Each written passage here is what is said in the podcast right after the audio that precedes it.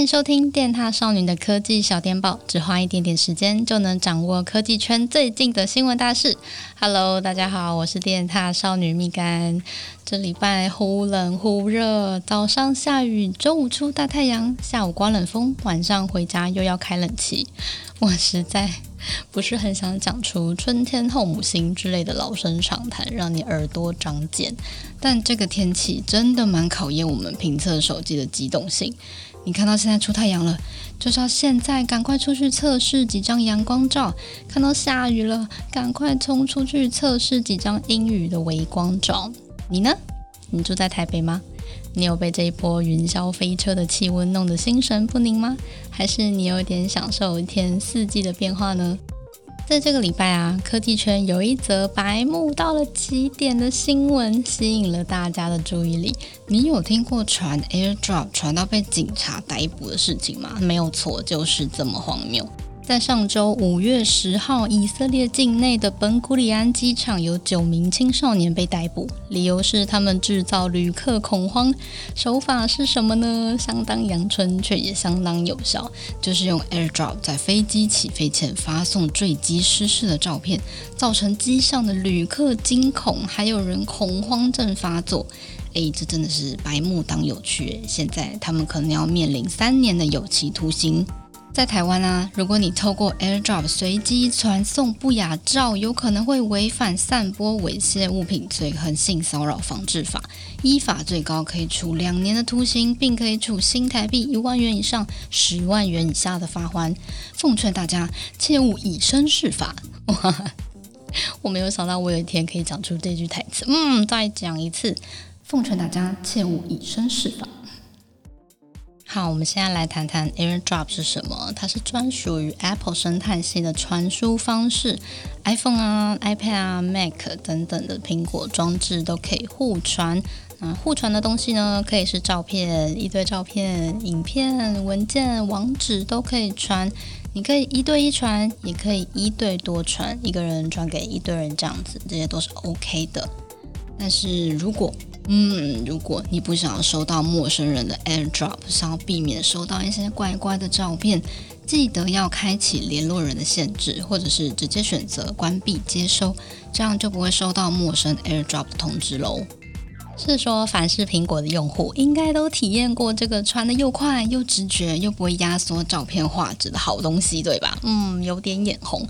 为什么 Android 没有呢？Android 有，它叫 Nearby Share 邻近分享。虽然这个功能才两岁啦，很新，很少人知道，更少人会用。但是 Android 有哦。它的使用方式呢，一样是你选好照片，按邻近分享，它就会开始找附近的装置，找到你要传的对象，然后传过去，对方按接收，就都一样。但我觉得用起来速度没有 AirDrop 快，嗯，可能是因为它才两岁的关系吧。那为什么这么晚才开发出来呢？这个我们就要再讲回 AirDrop 这么简单又快又不压缩的好东西，代表它背后帮你处理完的事情有够多、有够复杂，你才能这么干净清爽的用。而且同一个品牌嘛，同一家公司的手机跟装置，他们彼此支援跟联动，可以掌握的程度一定是最高的。Android 这边呢，哇哦，大家讲的可能不是同一种语言呢。虽然都是 Android 系统，但都经过品牌商，譬如 Sony、Samsung、华硕、OPPO 之类的调整。品牌之间呢，很难说同时支援所有其他品牌，而且是以漂亮、干净又直接的方式传输。直到这两年，Google 强势介入，大家你们不要这么分散了，不要一直开发自己家的传输 App，我们一起靠 Nearby Share 来传档案吧。我自己觉得啊，这个功能要普及有点困难啦。光是它，嗯，发音有点难念，这个吼就是一个坎，不好发音的东西要普及，真的是有一点难哦。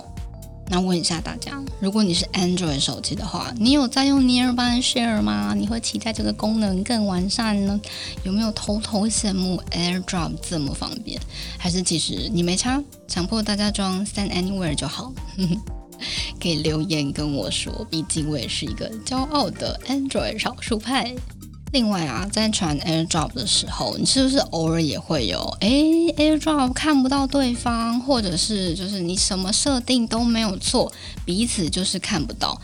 这个时候呢，你可以试试看下面这些步骤。第一，就是要传资料的人把手机指向要收资料的人的手机。没错，就是物理上的那个指过去，这个可是在 Apple 的官网上面有说到的这个动作，所以我觉得大家可以试试看。再来第二呢，是更新你的 iPhone 作业系统，通常版本越新越容易被看见，就是也越容易就是排到更前面的位置。第三呢，嗯，如果走到第三步的话，你可能就要更新你的 iPhone 了。如果常常看不到别人，或别人看不到你，嗯，代表你在苹果国可能站在一个 比较人烟稀少的地方，请买号码大一点的 iPhone，嗯，十二、十三都可以。一样，它的逻辑就是越新可能排就会越前面。希望这些步骤可以帮助到你喽。那我们今天的科技小提报就聊到这边，那我们就下一集再见喽，拜拜。